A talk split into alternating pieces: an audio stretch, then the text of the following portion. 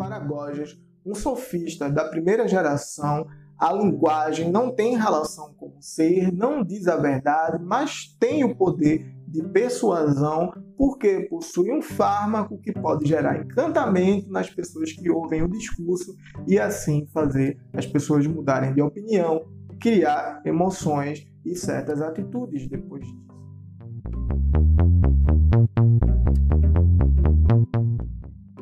Sofista vem da palavra grega sophos, que quer dizer sábio, e especialista em saber.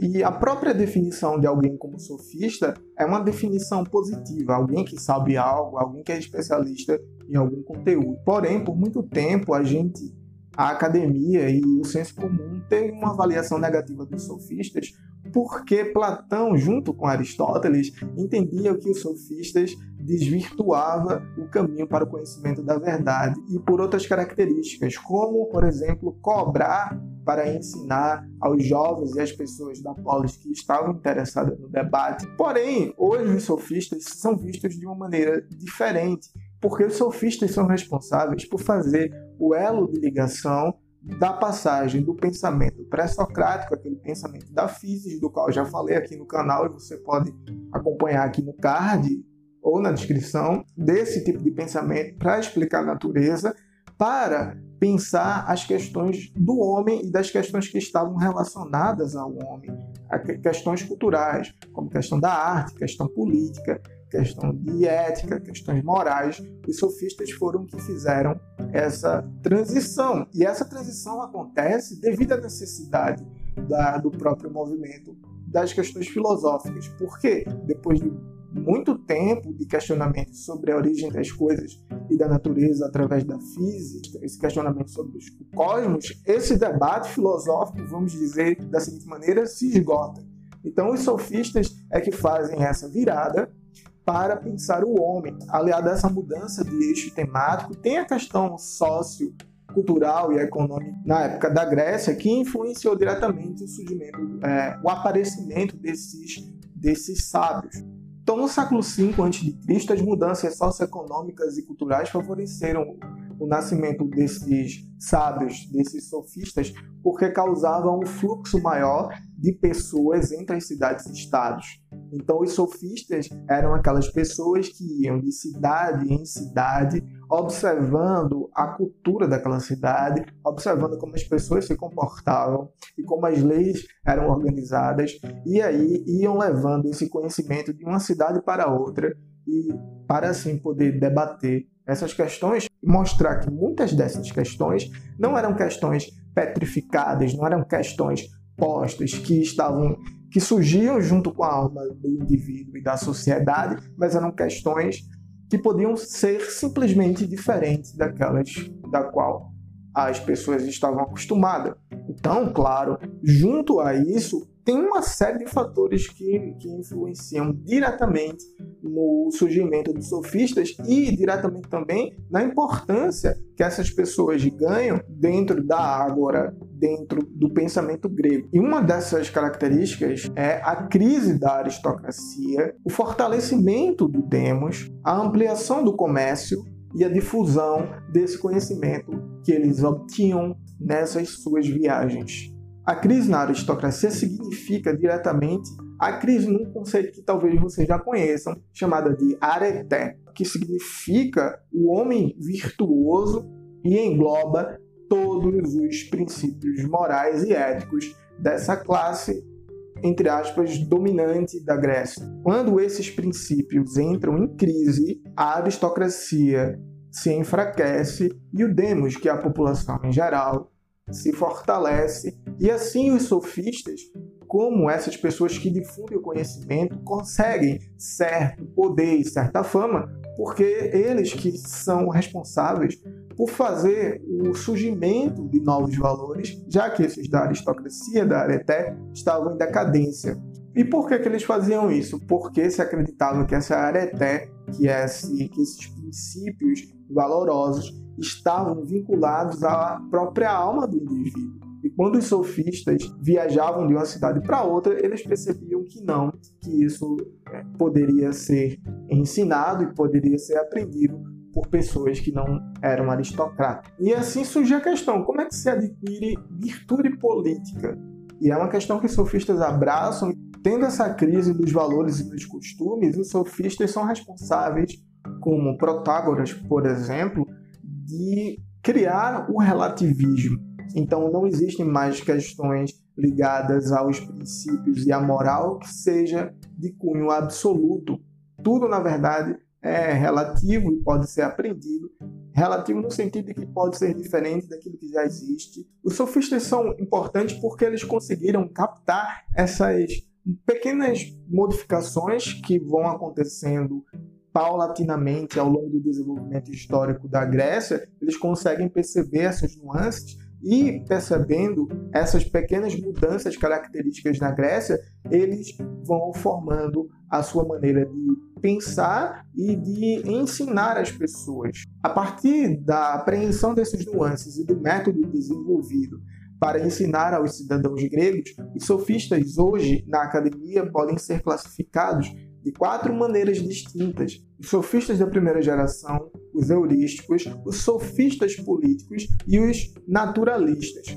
Porém, hoje, aqui nesse vídeo, eu vou mostrar a você apenas o trabalho de um desses sofistas, que é o Gorgias, que participa da primeira geração dos sofistas. Então, esse vídeo eu comecei perguntando se você conhecia um pouco sobre a Guerra de Troia, se você já tinha ouvido falar de Helena de Troia. Gorgias é um sofista da primeira geração que tem um texto muito famoso, muito conhecido e traduzido aqui no Brasil para o português, que se chama Elogio de Helena. E nesse texto, Gorgias tenta desfazer a imagem negativa que existe de Helena como causadora da Guerra de Troia. E aqui eu vou passar alguns trechos desse texto tão famoso de Gorgias, enquanto eu vou falando algumas características sobre ele. Gorgias de Leontini é um sofista que utiliza o pensamento de Parmênides, aquele pré-socrático que fala sobre o ser. Eu também tenho outro vídeo aqui nesse canal, nessa playlist, que fala sobre Parmênides de uma maneira mais detalhada. Você pode ou ver aqui nos cards ou ver na descrição o link para esse vídeo. Porém, voltando, Gorgias então utiliza o pensamento de Parmênides para construir suas teses mais conhecidas, suas teses sofísticas. E utilizando dessas teses, Gorgias então constrói uma, a sua argumentação sobre o que ele quisesse, na verdade. Então, assim, características gerais de Gorgias. Gorgias é herdeiro de Parmênides, mas inverte o seu pensamento. Enquanto para Parmênides o ser não pode não ser e que o não ser não pode ser, para Gorgias é justamente o contrário. O não ser para Gorgias existe, enquanto o ser não. E por que Gorgias inverte isso retoricamente? E isso é bom que você preste atenção, faz parte da característica da caracterização geral do pensamento de Gorgias e serve para você entender melhor e quando você for abordado em alguma questão sobre sofistas e mais especificamente sobre Gorgias, isso tem que ficar claro na sua cabeça. Gorgias é considerado como o primeiro o introdutor do niilismo, que é a teoria segundo a qual a origem de tudo se dá através do nada. Para Parmênides isso seria absurdo, mas para Gorgias é possível retoricamente. Por quê? A primeira tese que Gorgias sustenta é que o nada existe. Por que ele diz isso? O nada existe porque diferentes filósofos antes de Gorgias definiram o ser de uma maneira. Preste atenção, Parmênides define o ser como algo imóvel, algo que vive num presente constante, enquanto para Heráclito o ser é essa mudança constante, tudo flui e que apenas o Logos consegue perceber essa unidade harmônica. Então, filósofos diferentes de diferentes épocas deram diferentes definições para o ser. Então, Gorgias utiliza isso retoricamente para dizer que o nada existe. Já que tantas pessoas diferentes dão definições diferentes sobre algo que é a mesma coisa, entre aspas, então significa que isso não existe, que o, não ser, que o ser não existe, então o que existe, na verdade, é o nada. E Gorgias desenvolve isso da seguinte maneira: se o ser existisse, o pensamento do ser humano não conseguiria pensar o ser. E isso é outra coisa que é contrária a Parmênides, já que para Parmênides pensar e ser são coisas idênticas, para Gorgias não. Se o ser existe, o ser humano não consegue pensar o ser. E um dos exemplos que ele dá é que a gente às vezes pensa sobre coisas que não existem, como quimeras, por exemplo. Seguindo, Gorgias diz na sua terceira tese, mesmo que fosse, mesmo que o ser existisse, e mesmo que fosse possível pensar o ser, seria impossível comunicar o ser, falar sobre o ser.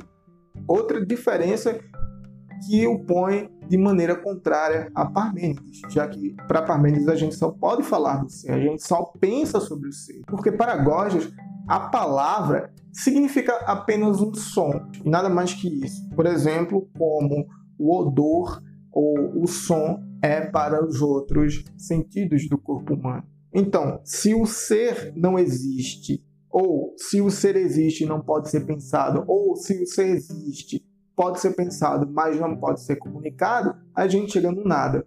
Então, para Gorgias, o que sustenta a estrutura das coisas é o nada. E aí vem o niilismo, que a estrutura de toda a coisa, de toda a sociedade, de toda a vida se dá a partir do nada. Então, qual é a consequência de Gorgias dizer que a palavra significa apenas um som?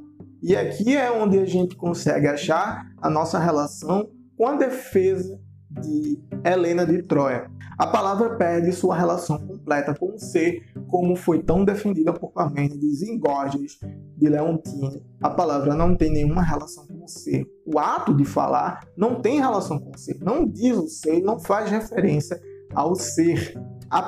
Se ela não diz mais o ser, se não tem essa relação, ela deixa de ser um veículo da verdade. Então, a palavra, o ato, a linguagem não tem mais nenhuma ligação com a verdade e não encaminha ninguém mais à verdade. Porém, a palavra, a linguagem, ela tem o poder de persuasão.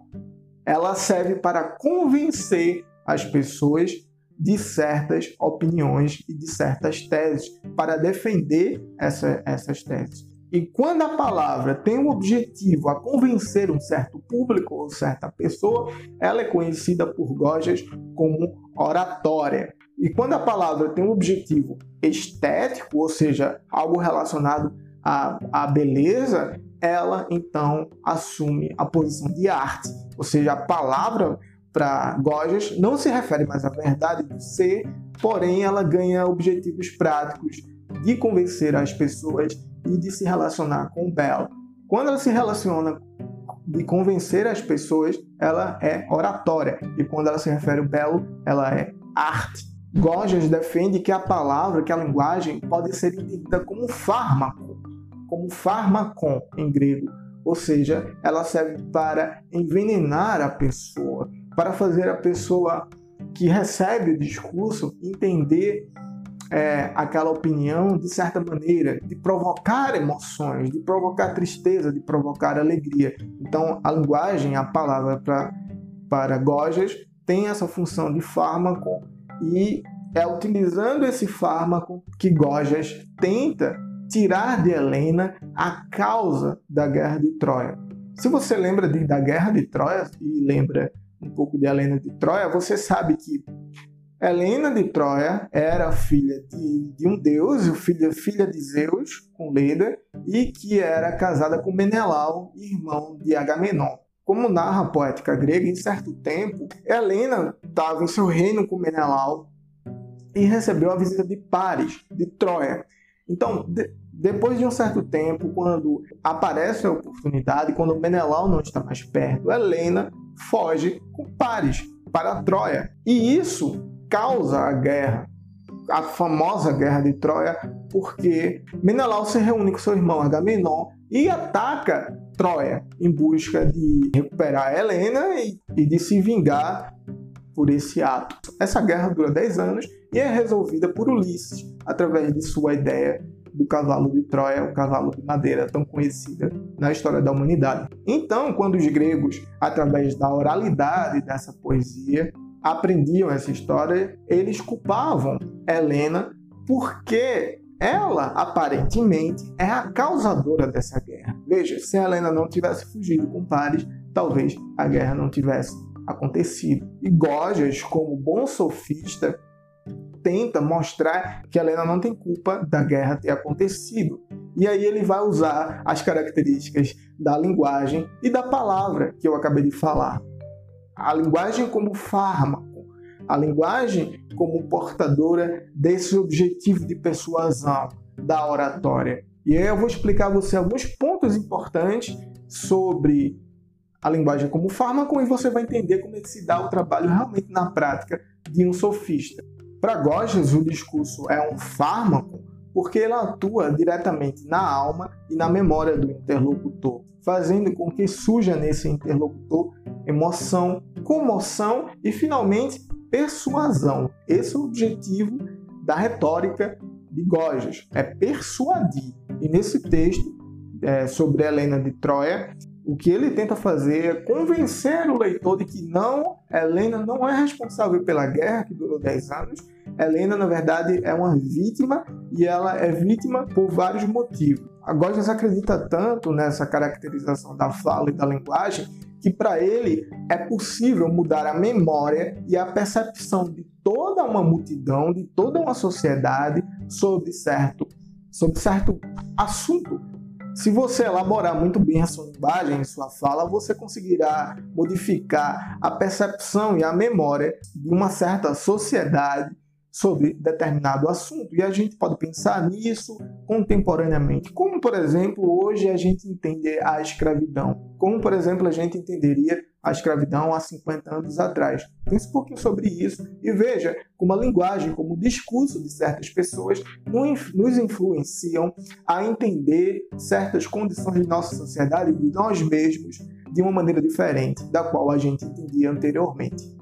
Então, mesmo que Gorgias diga que, gente, que, na linguagem a gente não possa dizer o ser, que a gente não possa alcançar a verdade, ou seja, que a linguagem não tem relação nenhuma com a essência das coisas, ele assume que a linguagem está presente entre todas as pessoas, entre todos os homens e mulheres, e que, portanto, a linguagem tem esse poder muito grande de persuasão e deve ser usado. E ele usa esse poder de persuasão da linguagem para tentar desfazer essa visão negativa que existe de Helena. Então, o fármaco é uma palavra grega que pode ser entendida como veneno, como droga, como filtro e como encantamento. Ou seja, através da fala, a pessoa que está ouvindo o interlocutor pode ser encantado, pode ser, pode ser encantado e daí surgir várias emoções das quais você conhece muito bem. Porém, encantamento cabe perfeitamente para entender o que Gorgias tenta fazer no elogio de Helena. O objetivo, então, o objetivo da retórica de Gorgias, através desse fármaco que ele acredita que a linguagem tem, é criar no interlocutor, criar em você, criar em mim a imagem de algo. E essa imagem vai influenciar diretamente na nossa ação. Então, Gorgias, no elogio de Helena não nega, por exemplo, que Helena fugiu com Paris. Não nega que, por causa disso, houve a guerra, que durou 10 anos, e milhares de pessoas morreram e prejuízos incomensuráveis aconteceram. Porém, através desse encantamento da palavra, ele tenta criar no leitor do texto a imagem, a visão de que Helena não é responsável por isso, e aí elenca vários motivos que eu botei através de texto na tela para você ler enquanto eu falo, ou que eu estou botando agora. E esses motivos, se forem conhecidos, podem fazer o leitor criar a visão, mais uma vez, de que Helena não é responsável por isso. Ou seja, se a gente entender as motivações de Helena, se a gente entender porque que ela agiu daquela maneira, talvez a gente entenda um contexto maior e saiba lá que Helena não agiu daquela maneira porque ela quis. Essa é a intenção de Gorgias. Então, para Gorgias, um sofista da primeira geração, a linguagem não tem relação com o ser, não diz a verdade, mas tem o poder de persuasão, porque possui um fármaco que pode gerar encantamento nas pessoas que ouvem o discurso e assim fazer as pessoas mudarem de opinião, criar emoções e certas atitudes depois disso. Se você gostou dessa aula e quer aprender mais sobre filosofia, tanto para o Enem como para a sua vida, se inscreve nesse canal. Eu sou um professor de filosofia e vou ajudar você. Se tiver alguma dúvida, comenta aqui embaixo que eu vou responder. Se você não quiser comentar, mas quiser me enviar um e-mail, também faça isso, eu vou responder você. Eu espero que essa aula tenha ajudado você de alguma forma e eu espero realmente que você entre na universidade, que você tenha sucesso na sua prova do Enem. Meu nome é Maximila, eu sou professor de filosofia.